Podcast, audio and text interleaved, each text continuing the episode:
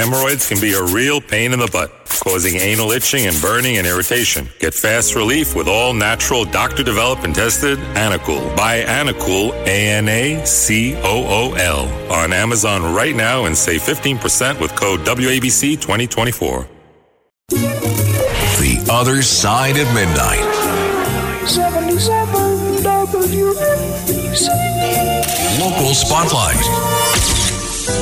Good morrow, everyone. This is The Other Side of Midnight on 77 WABC. I'm Frank Morano. The thing that really sticks in my craw is the fundamental issue of unfairness. I just hate the situation where there's one set of rules for me and another set for thee. And nowhere is that two standard system of fairness more on display than what's happening in New York and in many other places around the country, but especially in New York City with our colleges. Huge article in the New York Times. The Untouchables, how Columbia and NYU benefit from huge tax breaks. Now, this is as big of an issue now as ever because of the budget hole that we're facing due to the migrant crisis. And as New York City's budget tightens, its wealthiest universities are bigger and richer than ever. Now, some officials think it's time for the schools to pay more in taxes. Look at the endowments these schools have. Look at what they're charging in tuition. And then let's look at the 320 properties that they own in New York City with a combined value of nearly $4 billion. This sort of growth of land that NYU and Columbia have been embarking on has helped them stay competitive within the Ivy League and meet their broader ambitions to become a global institution. But the problem is, this doesn't come without a cost for New York City. As Columbia has expanded its footprint, it's also become a tremendous drain on the city budget because of a state law more than 200 years old that allows universities, museums, and other nonprofits to pay almost no property taxes. The law saves Columbia more than $182 million annually. That's according to an analysis by the New York Times. That amount has soared from 38 million just 15 years ago as the university has bought up more properties and their value has increased. I'd be buying it too if I didn't have to pay property taxes. The fact that if you have a modest single family home, you're paying a fortune in property taxes in this city, and yet NYU and Columbia, which have tens of millions millions of dollars in their endowment. They wouldn't even have to charge tuition if they didn't want to, and yet they're still charging an arm and a leg in tuition. They're enjoying this generous property tax exemption. No, no.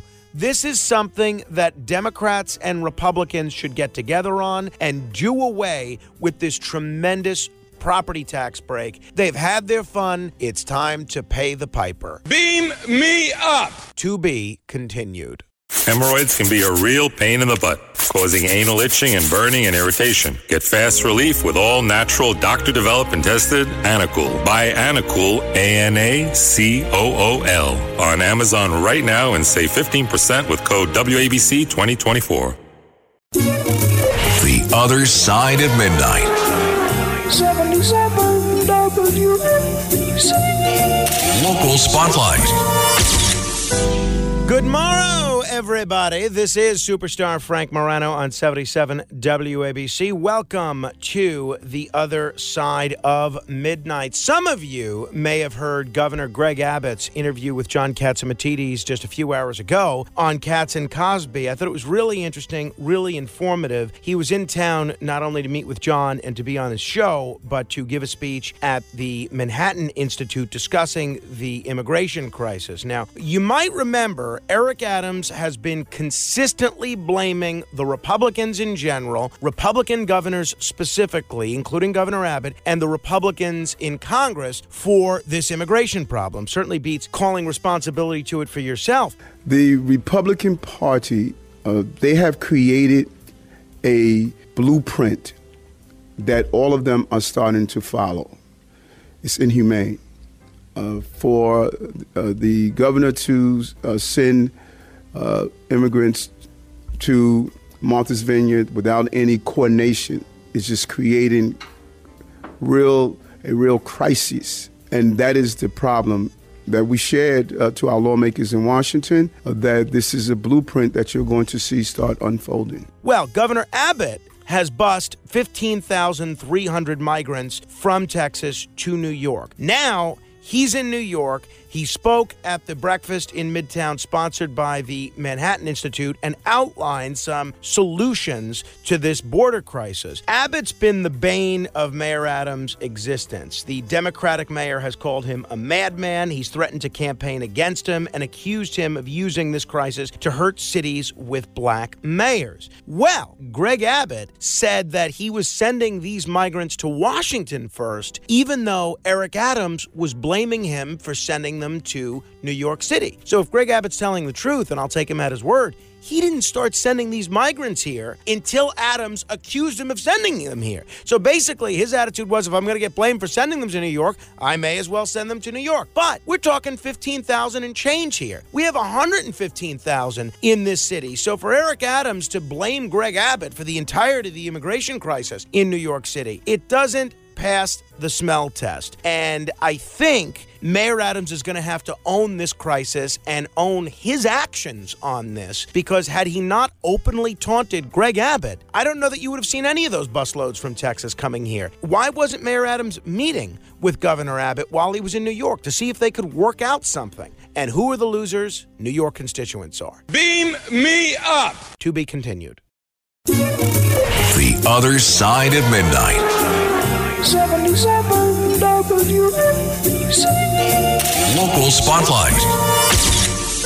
Well, when the city council votes today, in all likelihood, New York will become the country's largest municipality to require that its massive fleet of vehicles produce zero carbon emissions. So this bill is almost certainly going to pass. There are 51 members of the city council and it already has 39 co-sponsors. And when it does pass, it would set in motion a process by which 2025 all new vehicles purchased by the NYPD, the FDNY and the sanitation department must be zero emissions. And then it would also require that the city phase out all fleet vehicles that produce carbon emissions by 2038. I recognize that uh, climate change is a problem, and I recognize that electric vehicles are at least part of the solution that people are looking at. However, electric vehicles are so much more expensive than vehicles that have an internal combustion engine. New York City is already in a fiscal hole for some time now. It's getting worse because of the migrants. It's going to get even worse because of all the retirees who are going to have pension benefits, health care benefits that need to be paid. And it's not made any easier by the outward migration New York City is seeing. So you compare your average gas powered vehicle, that goes for about $48,000. The average electric vehicle sells for about $66,000. Additionally, in practice,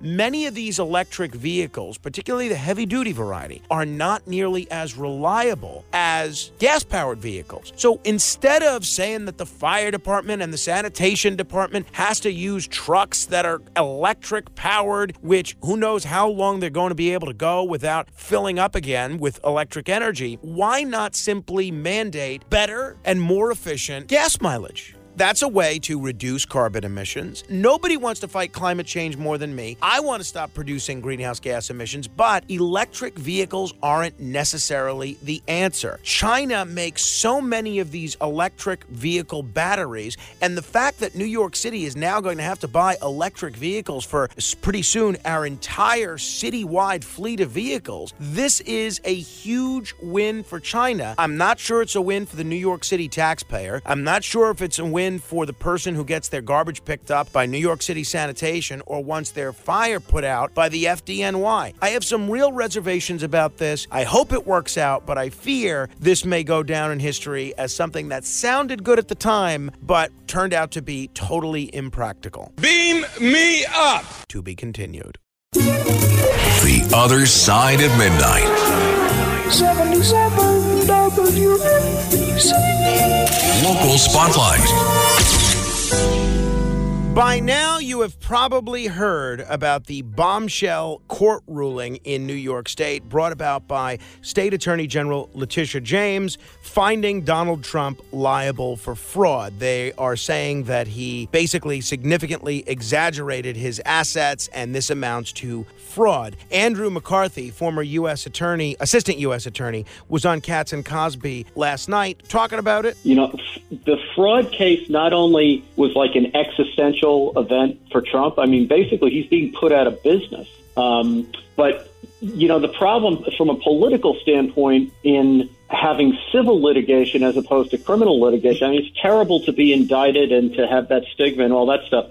But in a crim- in a civil case, the, the person who is the defendant, who's uh, who's accused in the cause of action, is actually expected to do stuff as opposed to in a criminal case where you can just remain silent and the burden is completely on uh, the government. So, you know, Trump has had to give testimony. He's been exactingly questioned about, uh, you know, business practices that go back decades. Uh, and this could be very, this could be very damaging from him, not just financially, but, but politically. But there's something about this that is very confusing. I mean, let's put aside the fact that if Donald Trump weren't a former president and a presidential candidate, this case never would have been brought. But this bombshell court ruling has left Donald Trump's own lawyers scratching their heads about what this means. They've asked the judge, as of yesterday, to clarify his decision, canceling the former president's New York business licenses. So the judge in this case, Arthur Engoron, issued a 34 page ruling that's forcing Trump to hand over control of all of his properties in New York State, including Trump Tower in Midtown and everything else, to an independent third party, otherwise known as the receiver. So during this Wednesday hearing, a lawyer for Trump asked the judge, certain of the entities, physical entities like 40 Wall Street or Trump Tower, is the court under the assumption that those assets would be sold or just to be managed under the moderator? And the judge said, I'm not prepared to make a ruling. Now, this is crazy. We don't even know what the implications are of this. If you're going to make a 34 page ruling saying you got to get rid of all these businesses, don't you think you should at least have an understanding of where those businesses and those buildings go? Does he get to sell them or do they just have to be managed by someone else? This makes no sense. This is the problem with rushed, politically based prosecutions, even though I realize this was only civil litigation. Beam me up! To be continued. Hemorrhoids can be a real pain in the butt, causing anal itching and burning and irritation. Get fast relief with all natural, doctor developed and tested Anacool. Buy Anacool, A N A C O O L, on Amazon right now and save 15% with code WABC 2024.